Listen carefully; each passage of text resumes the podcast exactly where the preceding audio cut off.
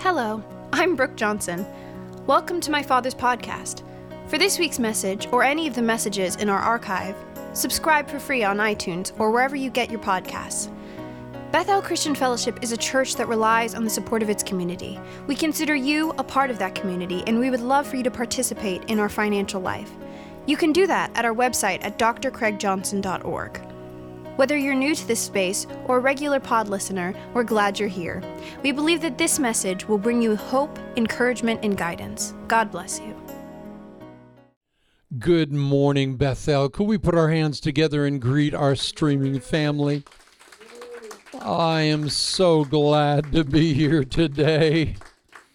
I am so blessed. Happy Father's Day to all of our daddies today. I just have to lead with that.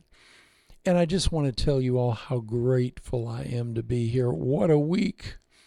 What a difference a week can make, beloved. Last Saturday, I had a little mini stroke and I felt like I was just going nuts. And I went to the ER and they took me in from Saturday to Tuesday and they put a little. They put a little thing in my groin and went up, and they cleared out my left uh, carotid artery here. With the, uh, it was a very delicate surgery. It was life saving it was 70% occluded, and so I would have died. But by the mercy of God, I want to thank the Lord today that I'm here. I want to thank Him that He's not finished with me yet. I want to thank Him. Forgive me, be a little teary today. I want to thank you for your prayers, family. Love you so much. No place I'd rather be than here. And, and, and let me just get to it quick because the message I'm giving today, it's called a failed coup. Now, I don't know if you know what a coup is. A coup is a violent overthrow or alteration of an existing government by a small group, and it is always an illegitimate displacement of legitimate authority. Let me tell you what happened to me. I'm all by myself in that bed, and I started shaking. I started having, I don't know if it was a panic attack, I don't know what it was, but I looked like Linda Blair in The Exorcist. I was shaking all over. I thought, boy, the deliverance crowd would have gone crazy. And the I called the young nurse and said, "Sweetie, I'm sorry. This is uh, not too dignified. I'm 64. This has never happened." She gave me a little pill of some sort, which calmed me, and then gave me a little shot, brought my blood pressure down. But it's interesting right then the Holy Spirit spoke to me this sermon. And he told me, I want you to say, I want you to preach on this Sunday. And it led with this text 1 Corinthians 4 5. Therefore, judge nothing before the appointed time. Wait until the Lord comes. He will bring to light what is hidden in darkness and will expose the motives of the heart and at that time each will receive their praise from God. As I was going under that medication, he spoke 1 Corinthians 4 5 to me, and he said, Craig, I'm going to start doing two things in the culture, in the world, in your life, and in your church. He said, Number one, I'm going to show you things you don't know. Imagine in your little ship on the ocean you know a few things, but everything under the water, under your boat, you know nothing. Do you realize how ignorant we are? Maybe you don't, but I do. I realize I know absolutely nothing. Mark Twain said, Between all I know and all I don't know, I'm much stronger in all I don't know. Same man, Twain said, you know, between Rudyard Kipling and myself, we know all things. He knows what can be known, and I know the rest. We're so ignorant. We don't even know what we don't know too often, right? But it's a beautiful word. The Lord showed me like being on your, your you got your big cruise ship and you got a lot, but everything under you you can't see and and and as he spoke that word to me i'm going to show you things you don't know. I had a little moment where i felt like i was taken underwater. And i was in a very contrasted black and white kind of environment and i saw some shape-shifting figures. I saw i didn't know if it was a man or a woman i didn't know who i was looking at. And the holy spirit spoke to me and said craig i'm showing you the demonic powers that have been against you all of your life assaulting your ministry and your family He said, I'm going to begin to show you things you don't know. And he said, Give the good news to my people that I'm about to show them things that they need to see so that they can advance, so that they can be fruitful. And then he said, I'm going to show you what you don't know. And secondly, the things you think, you do know, the people around you, I'm going to reveal their motives. Because he goes, there, all the stuff you do see and the people you do see in your life, you don't realize, you don't know what people think about you. They may wish you were dead and gone. I'm sure there's some people singing hallelujah when I was in the hospital. But it's beautiful to me that the Lord told me, He said, Tell my people I'm doing a work of unveiling. Listen to Luke 8 17. For there is nothing hidden that will not be disclosed, and nothing concealed that will not be known or brought out into the open. In this season, hidden things are going to be revealed. And that truth can be understood in two ways. Number one, for the unrepentant, for those that are fighting God and they don't know God, all hidden things of darkness will be surfaced and exposed and obliterated. It's just like, you know, you don't need a roach gun, you need to turn the light on, roaches are gone. I always say, don't buy a vulture rifle, right? Just find out what's dead and revive it, right? We don't need to pray for vulture rifles and we don't need beetle guns in the body of Christ. We need the light turned on and ipso facto everything. So for the wicked, the hidden things of darkness for them, what does it mean to them? It means that the Lord is displacing them. He's pulling the veil off of them. He's exposing their unfruitful works like a bug zapper. You don't need to really get up and zap bugs, do you? When you put the bug zapper up, you just sit there and you hear it, it sort of gets good to you. You go, oh, look at that one. You know. And the kids get way too interested in that, but I'm, I'm not going to linger in this season, hidden things are going to be revealed. Now, for the ungodly, that means one thing. That means that demons, the darkness they live in, they dwell in, they function in, is being unveiled. And just for a moment, my hospital bed, the Lord showed me these demonic powers. Now, He didn't name them for me particularly, but He did show me that's what's been against you all your life since you were a child. And that that I saw was a very ugly, nauseating something. And what's interesting, though, is he said, Don't be afraid, Craig. Don't be afraid of it. Your people are praying. I'm going to zap all these things now that you've been unaware of. I'm going to zap them. And every one of you, under the sound of my voice, in the name of Jesus Christ, hear what I'm saying. You don't need to worry about evaluating and figuring everything out until first he shows you what you don't know right now. It's coming. Good news. It's a revelation. It isn't hiddenness being revealed like your deep, deepest, darkest, nasty sin is being brought up. That's not for God's people. That's for those who don't know the Lord. but what does secret, hidden things being revealed mean to the people of God? To the people of God who love God, what that means is he's about to reveal for the first time all of your talents, all of your gifts, all of your abilities, all of your anointings, all the pl- best plans he's given you, all the dreams, all the hopes, all the visions.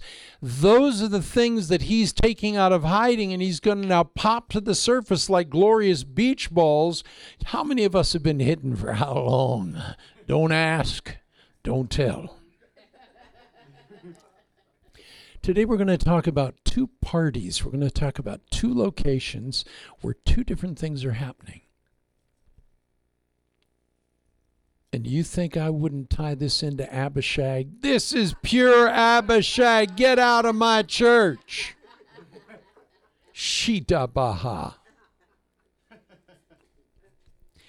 1 Kings 1 5, 6, 9, and 10. Now Adonijah, whose mother was Haggith, put himself forward and said, I will be king. So he got chariots and horses ready with 50 men to run ahead of him. His father had never rebuked him by asking, Why do you behave as you do? He was also very handsome and was born next after Absalom. Adonijah then sacrificed sheep and cattle and fattened calves at the stone of Zoheleth near Enrogel. He invited all his brothers, the king's sons, all the royal officials of Judah, but he did not invite Nathan the prophet, or Benaiah, or the special guard, or his brother Solomon. Oh my, we're going to talk about a coup today.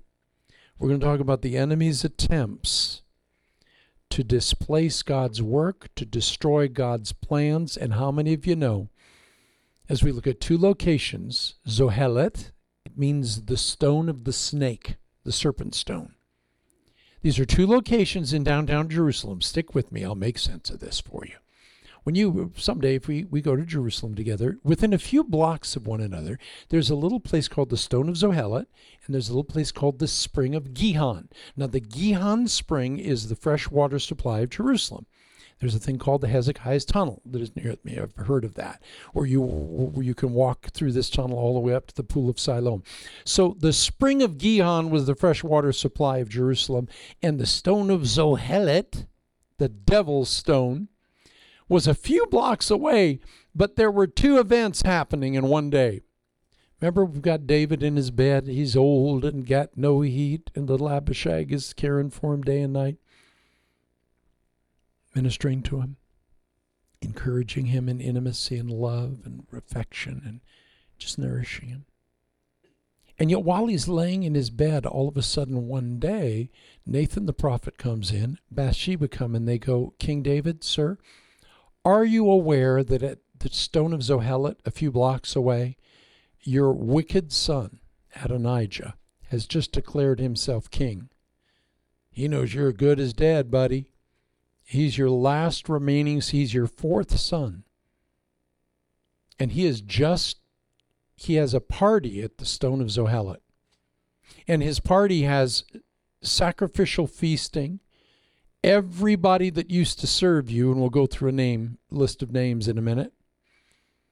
Everybody who you thought was faithful to you has gone over to Adonijah's side, and uh, I think David, you should wake up and smell the Bible, because you said Solomon's going to be king, and Adonijah, your worthless son, just said he is king. So just take a look, see if you would. Well, David is tired as he was, got up off that deathbed like a young man. When he heard that a few blocks away a coup was underway, an attempt of illegitimate authority, illegitimate gifting, illegitimate dreaming, illegitimate schemes. Did you know there are such a thing as illegitimate leaders in the world? There are illegitimate authority figures. There are illegitimate doctrines. There are illegitimate visions and dreams. As sure as there's a straight pool cue, there's a crooked one. And so, at this location, a few blocks from David's deathbed, he thinks he's at peace in bed with Abishag, and he's being told, oh, by the way, the greatest threat of your life, a coup, the devil himself is trying to destroy you and unseat the whole work of the kingdom. Just thought we'd let you know, David. And by the way, he's not alone. Adonijah is not alone. Joab the man that has been running your army your entire ministry has joined that.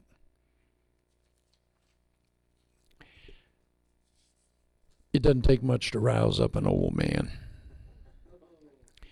He Abiathar, the priest, the high priest that's been with you your whole life, he's with them. Hmm. And Shimei, the guy that cursed you when you were leaving the throne because of Absalom, he threw stones at you and cursed you.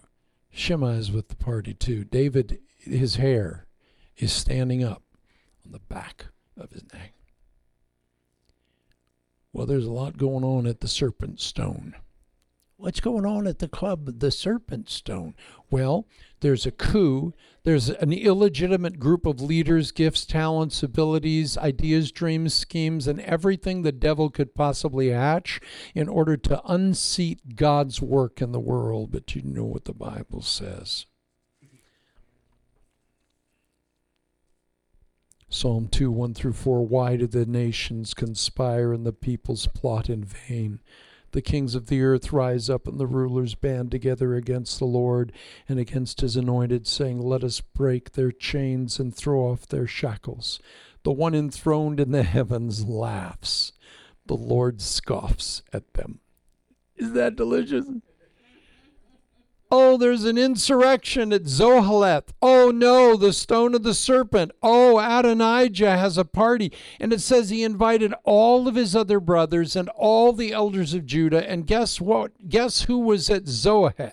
Zoheleth. Every idiot in the kingdom that d- deserves death, hell, and the grave.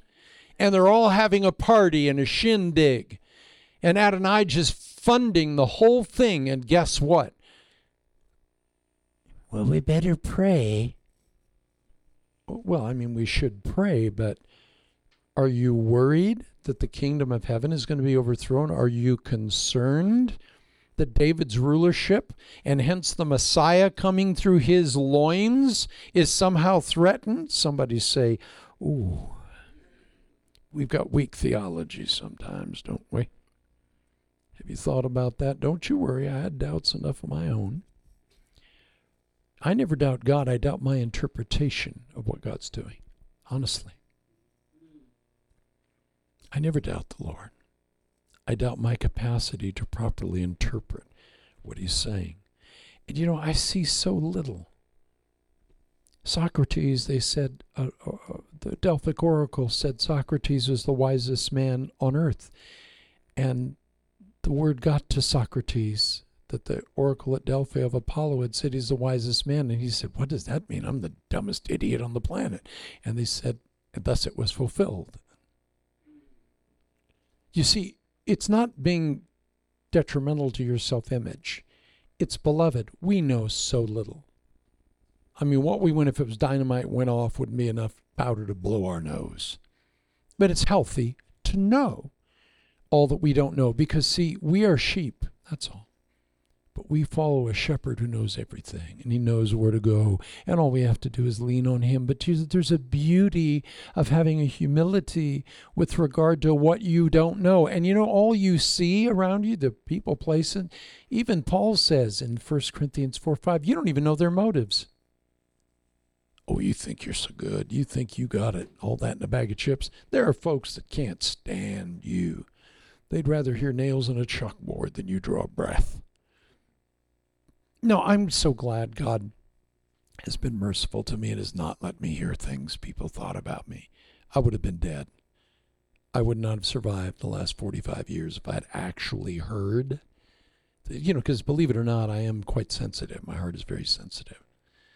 And uh, God so often mercifully protected me from hearing fiery darts from the devil because it bothers me so much. It affects me so much. It hurts my feelings so much. It breaks my heart. I'm getting a little better. I'm trying to grow up. I said trying. Everybody settle down. Thank you to the platinum givers for that eh, support and amen. All right. Yeah, bless you.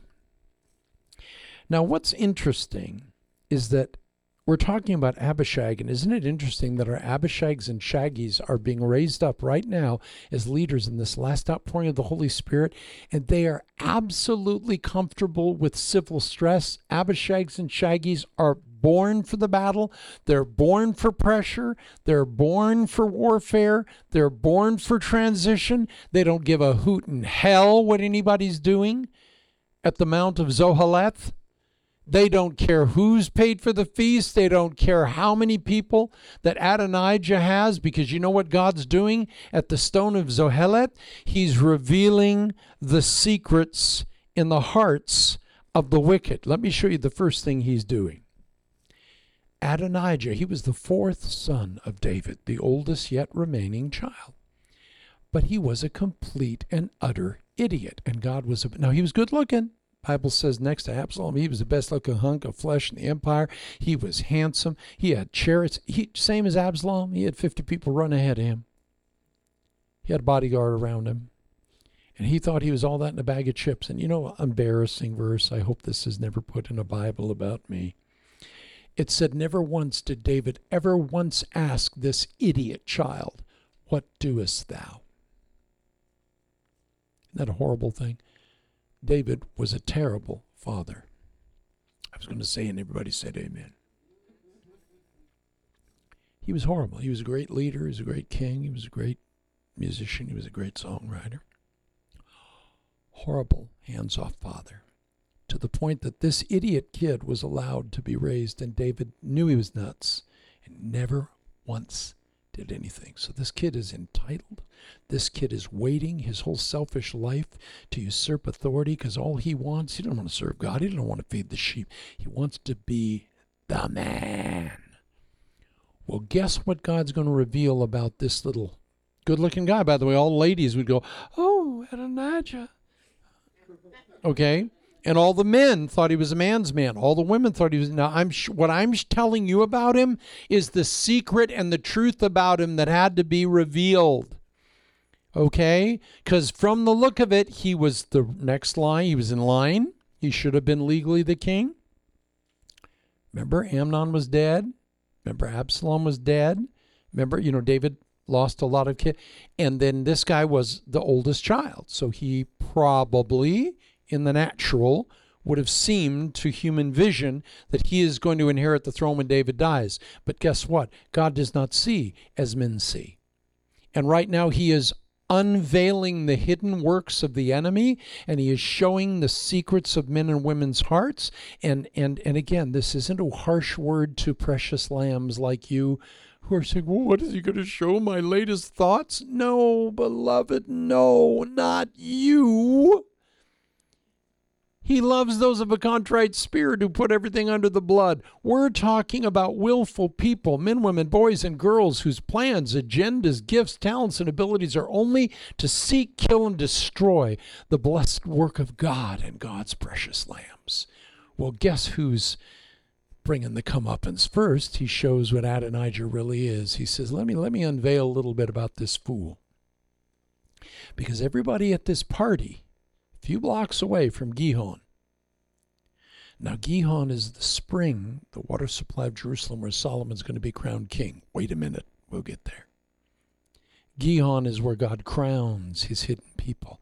Gihon is where he brings to light everyone that's been hidden purposely all these years, all your gifts, all your talents, all your abilities, all your anointings, all your the best laid plans God has for you have been hidden in the mountains and underwater and underground. But God says, but everything hidden will be made manifest. Whether that's wickedness or whether that's giftedness. Oh, there's two things going on at Gihon. Everybody's about to be crowned. Woo! The waiting is over. Woo! At Zoheleth, oh, all hell is breaking loose. So Joab, now this was David, the head of his army. This was David's nephew, gifted man. But all throughout the story of David, he's a man of great mixture. Um, he's now being fully exposed and removed from leadership. He had made rash decisions, vengeful murders. He had a lack of self control. He was constantly disobeying David. But David put up with him because, you know, sometimes in life you sort of put up with stuff in your family because the good they do, you know, you're not God and no one died and left me, Holy Spirit. Well, guess what? At Zoheleth, Guess who sides with Adonijah, the devil's work of a coup against David? Joab. This is like the greatest leader next to David in control of his entire army. And, you know, he, it's been come see, come saw. It's been st- sticks and hay. It's been, you know, he's mixture. We all have mixture. Amen? Well, some of you. Do you know what I mean? You eat the hay, spit out the sticks. God draws a circle around our good parts and our bad parts. You know, we know all that. But Joab was a man of mixture with extraordinary power, and I just can't even go into it. But he disobeyed David time after time. Remember, David once said, Go take Jebus, the city of Jerusalem. Whoever takes it first is going to be king of my lord of my army. Joab ran up and took it. So David gave him control. Don't give people control because of a stupid moment and a whim. Don't make rash vows. Come on now. Watch who you give stuff to and how you give it to them because you're stuck with it. You know, whoever runs up first gets it, and Adolf Hitler runs up first. Oh, Adolf is now the captain of my of my army. That's what happened with Joab. Okay. Now he was faithful for over 40 years. God used him. All right. But Joab's heart, he, he he's not going to end well because God needs to reveal what's hiddenly in his heart. He needs to reveal that this man is a man of mixture and he's no longer necessary and he cannot be used by God anymore because he will not support Solomon. Did you know people that supported the old move of God will not support the new move of God? Adonijah didn't want Solomon to be king, God did. So Adonijah is going, bye bye. And this man, Joab, who thought he was in control all those years of David and certainly of Adonijah, God says, kill him. Ooh. Reveal. Now, everyone revered this man. This is like an Alexander the Great figure in Israel. So Adonijah is the king's son. And he brings, by the way, all of David's other sons. David had 23 sons total. Everyone is at Zoheleth. Everybody's at this stupid coup. Everybody, idiot with idiocy enough not to sense the Holy Ghost, have all showed up for dinner not realizing they're flipping God off and they are absolutely summoning the enemy's powers and they're agreeing to join the program which would destroy God's work in the world. Now, I know you're not that clueless. We hope.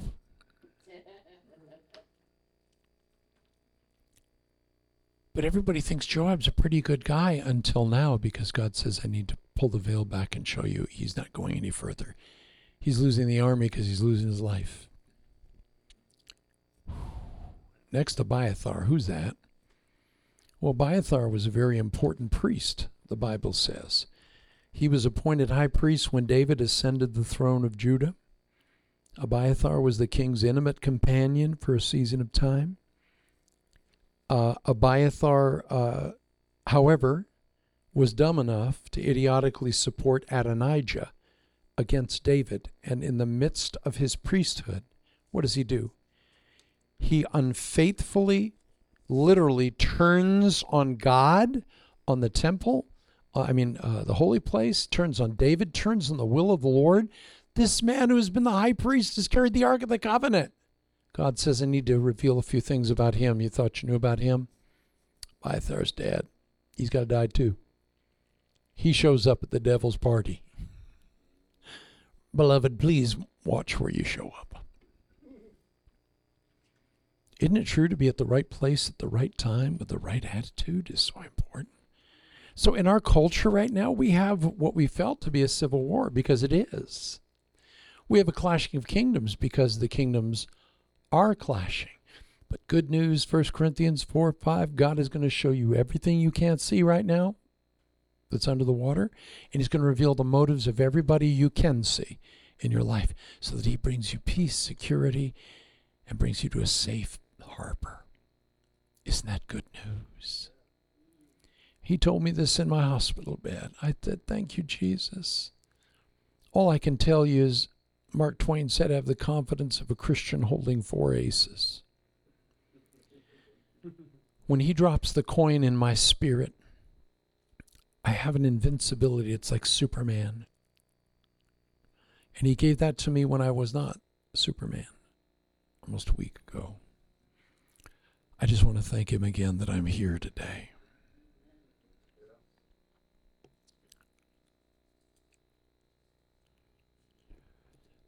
So God is revealing false leaders who look like they're they're going to be king but they're not. He's revealing false military leaders that are even close to the power of the throne, and he's exposing them for what they are. He's even revealing false priests who have been used in the past who can no longer move forward because they will not support Solomon, they will not support the new thing. He supported David for a while, but he's rejecting God's will by rejecting Solomon. Oh my Lord. And then all the other sons that showed up, the madness of crowds. Don't ever trust a crowd. Please don't ever trust a crowd. Zoheleth is a coup location. There's a party going on. Now, now let me show you what our hero David does. Boy, that man of God is not dead yet. The king ain't dead yet. You thought he was dead in bed with Abishag and nothing happening. Well, he's still alive. Because let me tell you what happens. They tell him what's going on, and he jumps out of that bed. And I'm going to paraphrase because I'd have to read too much text. 1 Kings chapter 1. He said, I want you. He calls Benaiah. He calls Bathsheba. He calls Benaiah. He calls Zadok, his faithful priest. He calls Nathan the prophet. He calls the Cherethites and the Pelethites, and he calls Solomon, and he said, Everybody get in my bedroom right now. And the Bible says Abishag let them all in. Oh, my, my. Abishag's ministering to the king, and Abishag uh, opens the door because now the king calls. Guess who they didn't invite to Zoheleth? Benaiah, Zadok, Nathan, Bathsheba, Solomon, the Cherethites, and the Pelethites. Well, that, those names were omitted from the party hosting the coup a few blocks back at Zoheleth at the Serpent Stone. Isn't it funny? Be glad when you're left off a dinner party list. Don't go everywhere. They said good girls go to heaven, bad girls go everywhere. Don't go everywhere. Go where you're supposed to go. And David now wakes up to his old youthful self. He says, Get me Benaiah. Do you remember Benaiah? The soldier priest, the great and mighty man of God representing the anointing of the soldier priest, anointing and ministry. Benaiah, the man that killed the lion on a snowy day, the man that killed the two men of Moab, the man that represented the utter balance of soldier priestly ministry. Fighters, yes, but they hold a scepter and a sword. He says, Bring me my bravest warrior and get him in here right now. And here comes Benaiah. And he says, I want you to bring Zadok. Who's Zadok? Zadok is the man who was a faithful priest and remained the first priest in the temple of Solomon and the line of Zadok. The Zadokite priests would be the faithful priestly line serving the Lord from the time of David till now, and you are spiritual Zadokite priests. He says, I'm displacing right now all the fake priests. I'm displacing the fake soldier priests. And he goes, bring the bring the legitimate legitimate leaders men, women, boys, and girls that have legitimate gifts, talents, gifts, and abilities, agendas, schemes, dreams, and visions. Bring them all into my intimate little bedroom here. Did you know the Lord's about to call you to be closeted alone with Him, with all these mighty ones? Oh, beloved, when I was in the hospital, I dreamt of being here again with you because I'm where I'm preaching right now. This is where I am right now. I'm in my intimate place with all of you. I can't tell you how happy I was to see Dennis for the first time. When he walked in my house, I just cried, and I will continue to cry. When I saw Mike, when I saw Gretchen, when I saw, I saw David, because we are so safe here. We are so honored to have probably the safest house I've ever been in in my life.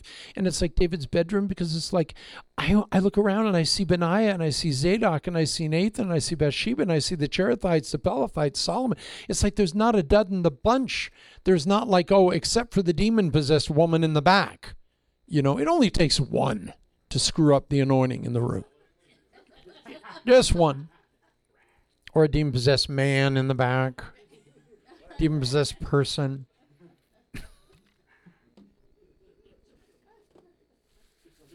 Don't make me use my hanky.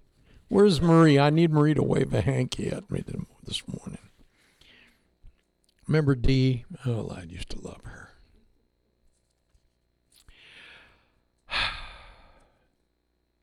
David says, Now, let me tell you what you're going to do. Zoheleth has a coup going on, one location, a few blocks later. I want you, David says, Benaiah, priest king, Zadok, true priest, Nathan. Who's Nathan? He's the old prophet that's been with David forever. Oh, He's the one that told David he couldn't build the temple. He's the one that exposed Bathsheba's sin, Nathan, but he isn't a kvetch. He is a loving, gracious, faithful, priestly figure in David's life, one of his closest, most trusted friends. And he's been with David as long as anyone. And David and Nathan represents the prophetic men, women, boys, and girls who have been around forever. Those of you that have been around the body of Christ for 40 years. You've just been faithful. You've just shown up. You just keep showing up like a bad penny. No matter what happens, there you are. When the church doors open, there you are. No matter what come what may, you're there. No matter what the devil says or doesn't say, you're there. No matter what God says or doesn't say, you're there. There's something beautiful about being able to call the Nathans in that have stood with you your whole life and they're still a credible prophetic voice. And Nathan goes, I'm here, Your Majesty. We're going to kick the ass of these folk. The original Hebrew, Jehovah Asa. Bathsheba comes in. Bathsheba comes in. Bathsheba is interesting because she's God's unique link between David and Jesus Christ. She was the servant with whom God could strike a straight blow with a crooked stick. She lost so much with David's sin against her. She he committed adultery with her. He killed her husband Uriah. For the rest of time, she's called the wife of Uriah the Hittite. That never changes. Their first child dies because of the result of David's sin. Bathsheba lost her husband, she lost her child, she lost so much of her dignity, yet in the midst of all that she lost, God rewarded her with what we call a rainbow baby.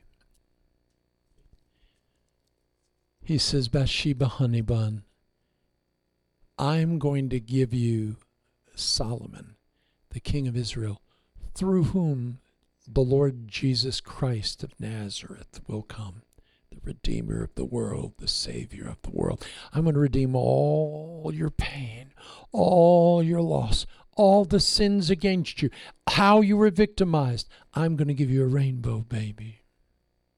I'm going to turn it around.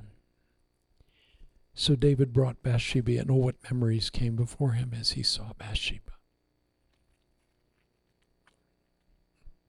a good mother, a godly woman. And then he said, Get the Cherethites and the Pelethites.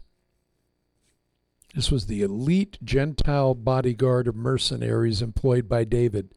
They guarded his bedroom, they guarded the tabernacle. They were his choice warriors in battle, and they were the protectors of all God was doing at Gihon. And then he said, Bring Solomon in. Solomon's 20. He says, Baby boy, come in here. Daddy's got to have a little tick tock. You got to have a little chin wag. Daddy loves you. I'm about to die and give you immense authority that without God you won't be able to bear. But by the way, you're going to have to kill some folks because at Zoheleth right now, they've just planned to destroy you and kill you and kill your mama and kill me and kill Benaiah and kill Nathan. And they think, but he that sits in the heavens shall laugh. You imagine God going, gee, I didn't see that coming? You're in a tower a hundred feet tall with a white sand underneath you, and no one can approach you at any way at any time. Uh, would you feel threatened? Oh, there's a church mouse. Oh, that's how God is with everything. He looks down at Zoheleth and he goes, Oh no, a few blocks away, they're planning a coup. They're trying to undermine my kingdom work in the world. Maybe the Messiah won't come. Oh, I'm having a case of the vapors. Help! what are we? What are we gonna do? Bro- brother. one one old preacher used to tell a story. He said there's this old woman in church, and God, know whatever happened, whatever happened to this church lady, it didn't matter what occurred, but she would go into yelling and pitching a fit, and she'd just start screaming out loud, "What are we gonna do? What are we gonna do?" And he said, I'd call, I'd talk to her for an hour, I'd calm her down, I'd get her calm, I'd give her coffee, I'd preach the Bible, I exhausted myself, and she'd go, oh, "Pastor, thank you." And then would trip getting out of the chair and go, What am I going to do? And go right back.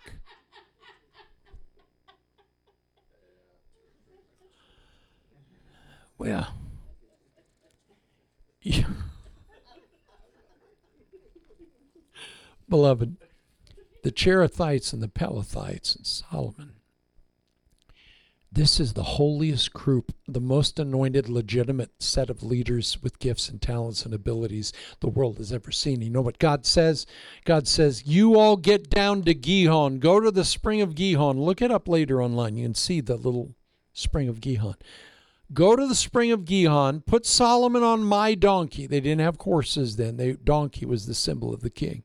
He said, Put Solomon on my donkey, take the Cherethites, the Pelethites. Those were all the Gentile bodyguards that no one would yucky poopy would have anything to do with, but the only people David trusted in this world to protect him was a bunch of uh, we call it the melchizedek factor. God loves to use unconventional men women boys and girls even and they were all uncircumcised. Did that look suspicious or what? Who does he have guarding the holy things? Who does he have guarding his bedroom what are we going to do? The king's hanging out with all of these Cherethites and Pelethites. That's right. And David said, Get them all, take my boy, put him on the donkey, go down to Gihon. Benaiah, Zadok, get the oil from the tabernacle you anoint my boy Solomon because we're going to now unveil what has been hidden. Namely, I'm going to show that I'm with Benaiah. I'm going to show that I'm with Nathan. I'm going to show that I'm with Zadok. I'm going to show that I'm with Solomon. I'm going to show that I am with the Cherethites and the Pelethites, and I'm going to do it publicly at the spring of Gihon. Woo! There's a new party a few blocks away. And do you know what the text says?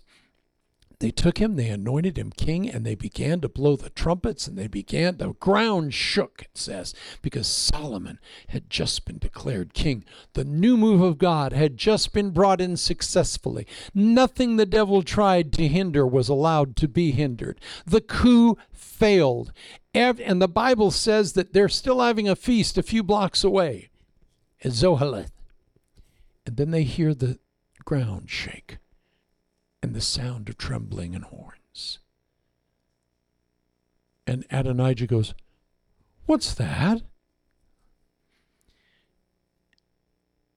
And the high priest's son Jonathan comes up and says, Um, that means that Solomon has just been crowned king over Israel and that you're not the king. All you illegitimate leaders with all your illegitimate schemes, plans, dreams, and gifts and talents and abilities, and it says the place evaporated just like that. They were gone. Adonijah's left it by himself with a chicken wing. the Bible says all, all David's sons. Look at the idiots involved. All the leaders of Judah. All everybody. Joab. All of them. They're gone. Shimei is gone.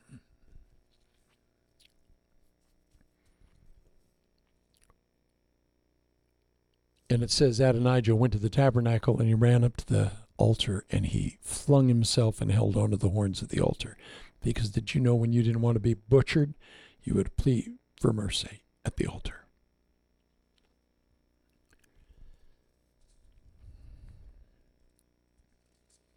The Lord is breaking up every coup that has ever been set against you, my love.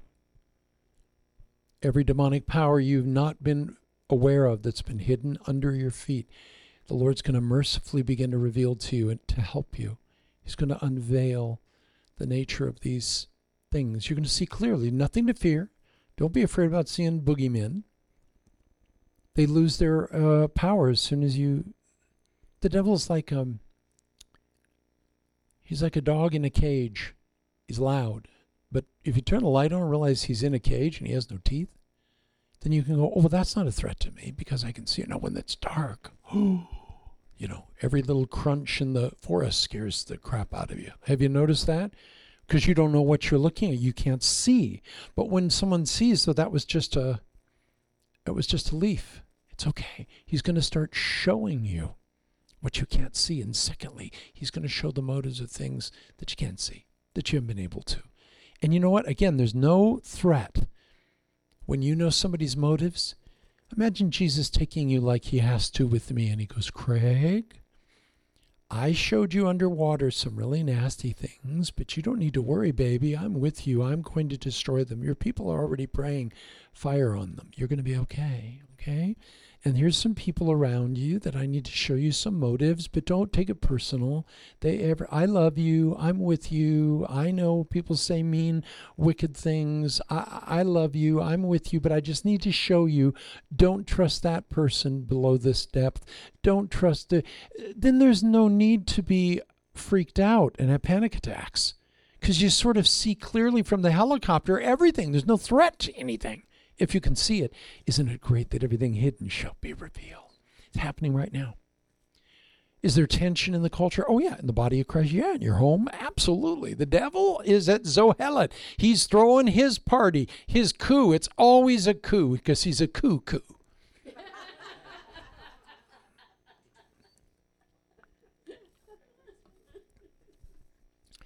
you only get hurt when you don't see what Adonijah is. You don't realize who Joab is. You don't realize who Shimei is. It's only hurtful and scary when you can't see your enemies. But when the Lord puts a lime green shirt on all your your enemies, it's like, oh, here goes the mystery. Those idiots in lime green shirts. Yeah, don't trust them, Cranky. Hmm. Here's people you see, but you don't know their motives. I'm going to put a bright pink shirt on those people. Can you see lime green and pink, Craig? Yeah. Well, are you having a panic attack now? It's right there in front of you. It's like, oh, act spiritual like you knew all the time. I always knew hidden things would be revealed. I always knew that was a Benaiah. No, you didn't. Good God, have mercy on us. Abiathar was a good man, yeah, but he's not a priest for now. Shimei was good. No, he never was. Exodus 22 28 says, How dare you ever curse the ruler of your people? And Shimei came out when Absalom took over and David was running over the Mount of Olives. And Shimei cursed David and said, You bloody fool. And he threw stones at David. He did what you never do to a leader. But you know what? Nothing happened in the moment. Ever been traumatized? Nothing happened in the moment? Don't worry, he's the king of comeuppance. Pray for your enemies. Pray for those that despitefully use and persecute you, that you may be children of your Father which is in heaven. Why do you pray for them? Because the stone of Zoheleth is about to be wiped out, and everyone involved in any way in that party is toast. But at Gihon, oh, I'm speaking to my Gihonites, you're about to be revealed. Isn't this a beautiful word? The wicked need to be frightened. The Bible says the wicked flee when no one's after them. But the righteous are as bold as a lion. He is about to reveal us. Where's his jewels and his hands and his feet and his instruments and his. Uh, that he's about to say, Oh, I've been waiting to show you off your whole life, honey. Oh, wait till I show you off. Wait till they see this pearl. Wait till they see Eunice. Wait till they see David. Oh my God, Mike Fuller. Oh my God. The Lord is getting so excited. He's getting ecstatic because Gihon is the party that is about to host the greatest crowning, revealing, and affirmation of everything and everyone that is a part of God's holy plan. Abishag, it's your time. Shaggy, it's your time. You're about to be unveiled. Oh, what a beautiful thought. But you know something I realized over time? And I'll close. I'm feeling liberty today. Can you praise the Lord? I didn't know I could do this today. I was afraid. I was afraid. But I'm not afraid right now. God can use lips of clay, can He? But you know, I've found that when you no longer want something, it's usually when you can have it. You know, when I was young, I, I had so many dreams and hopes and ambitions and thought it was all going to happen within six months. I've had prophetic words since I was a, a baby, since I was five.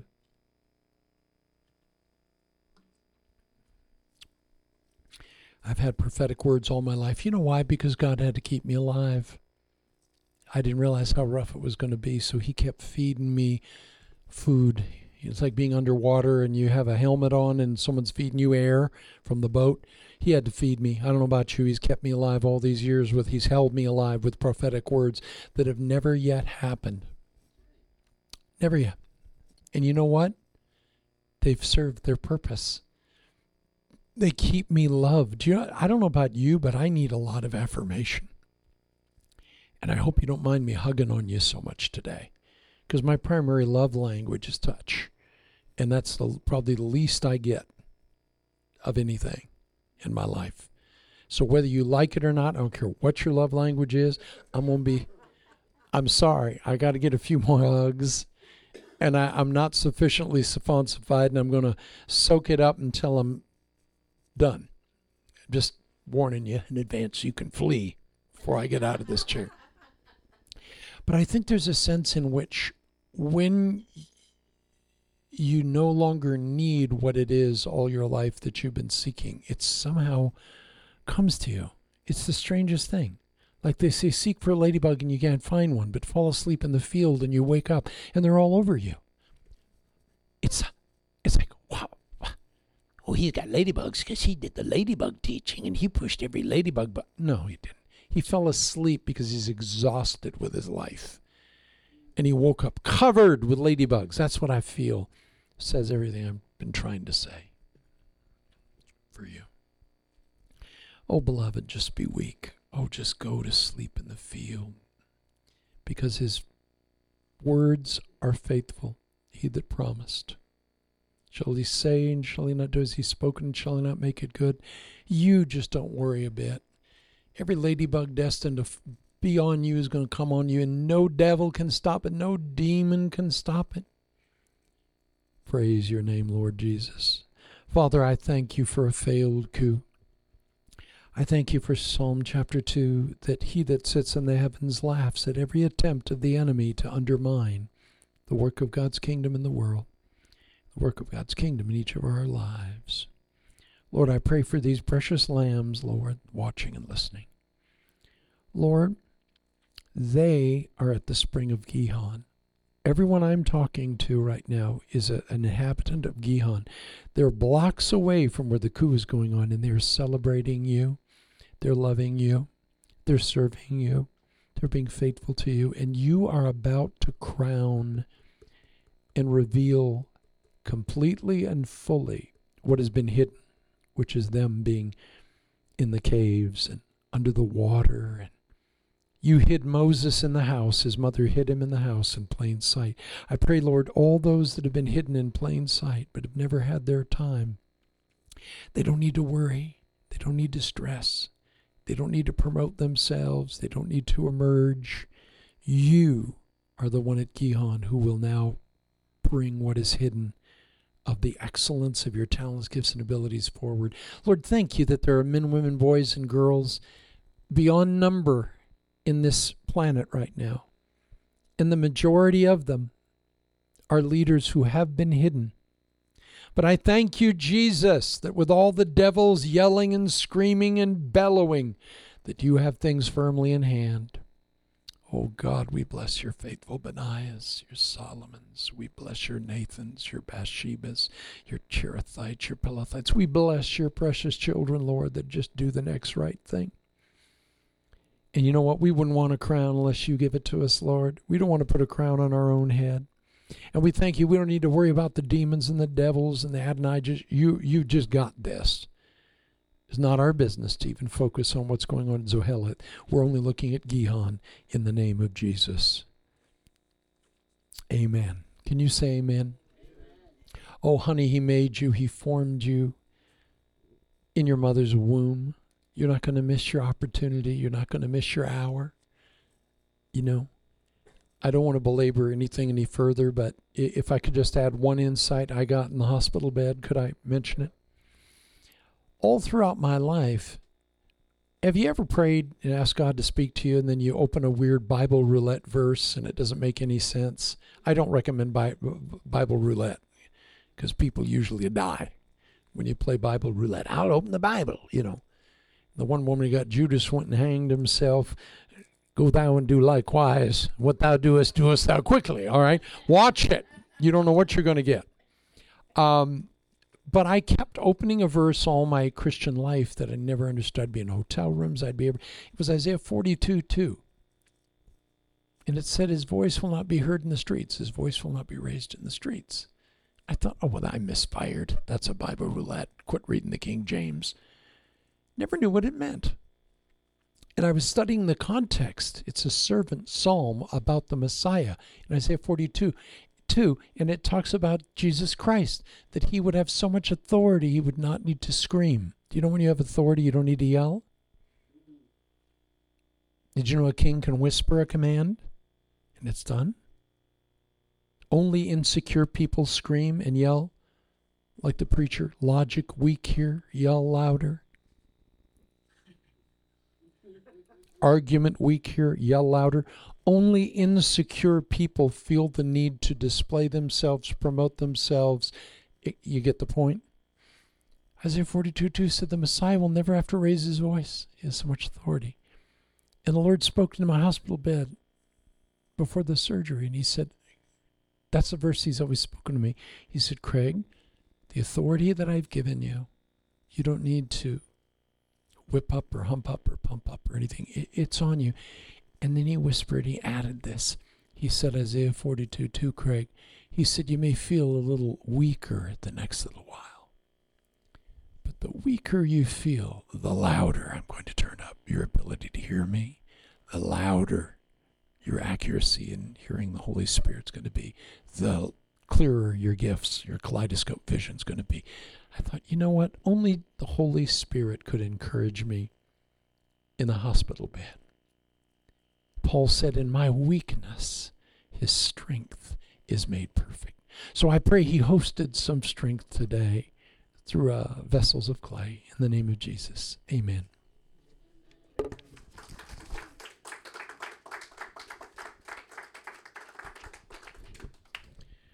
Bless the Lord.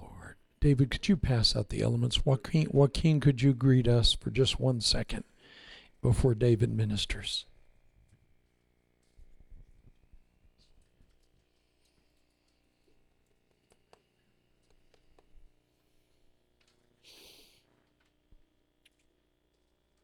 My friend Jimmy used to come to this church. He used to say, uh, "You got to be uh, smart enough to know what you don't know." And and I, that's always spoken to me and and the way I interpret that statement is that uh, it's a wonderful thing to em- embrace mystery. We don't need to know everything, um, and that's not an issue of knowledge or wisdom. It's an issue of on a need to know basis. You just need to know what you need to know to do the next right thing. So I, I don't I may I may not need the side mirror. I may I'm, I'm I just need the front mirror because I'm going forward. You know, Frank Lloyd Wright ripped the rearview mirrors out of his car because I never looked back. So you you you only need the vision you need to do what you need to do, and you may not need the side mirrors. You might need the rearview mirror. You may just need that front mirror, which is pretty big in itself.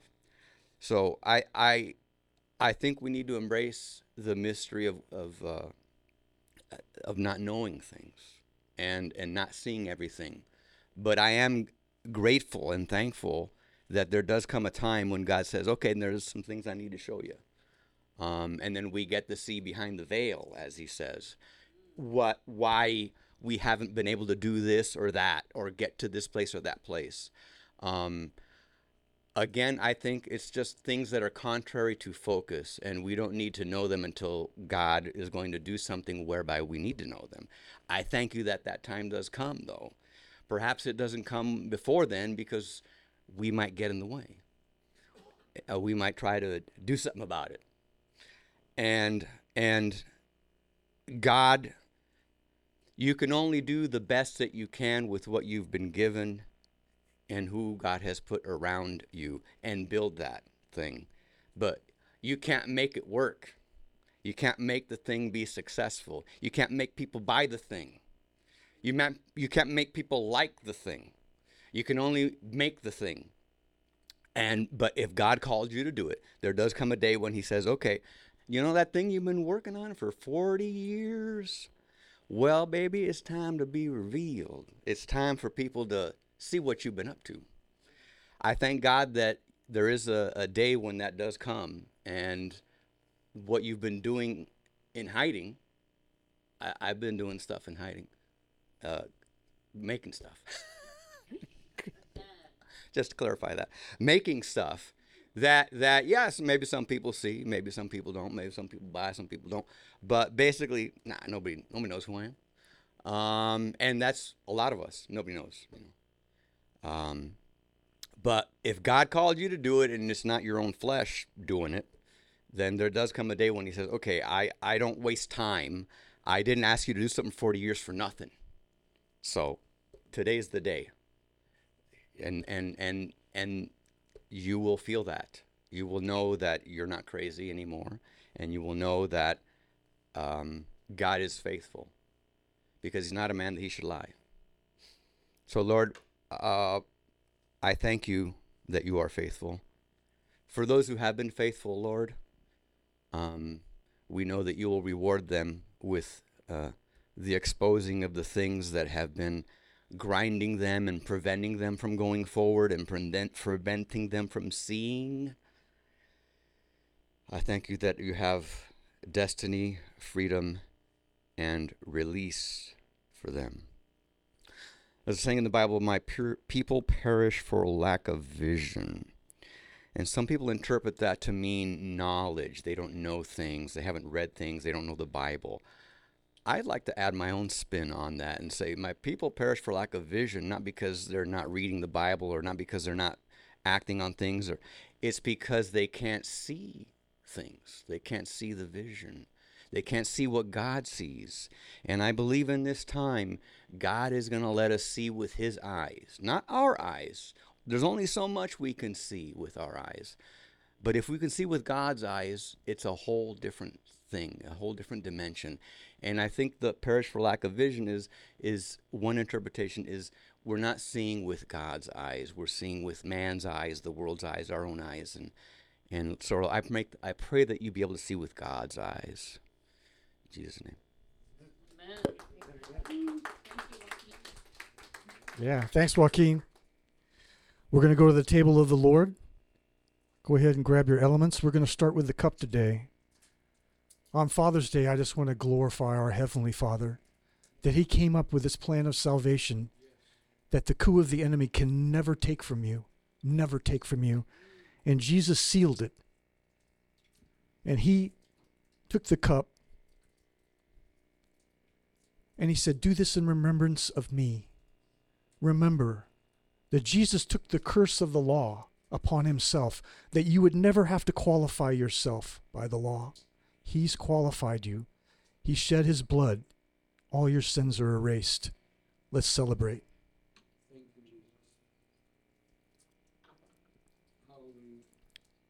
So many people can't receive their healing because they think they haven't qualified themselves to receive it. But Jesus did qualify you for it.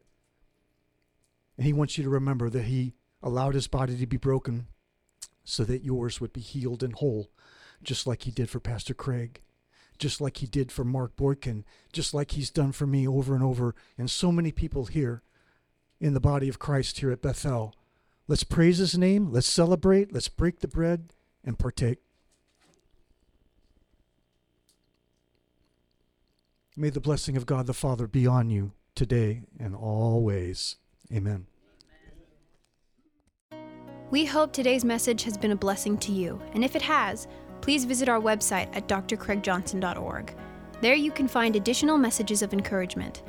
And if our ministry has been a blessing to you, please consider us in your ministry giving, as we depend solely on the financial assistance of our listeners like yourself. Also, please feel free to send any personal prayer requests. You can find us online at drcraigjohnson.org. God bless you.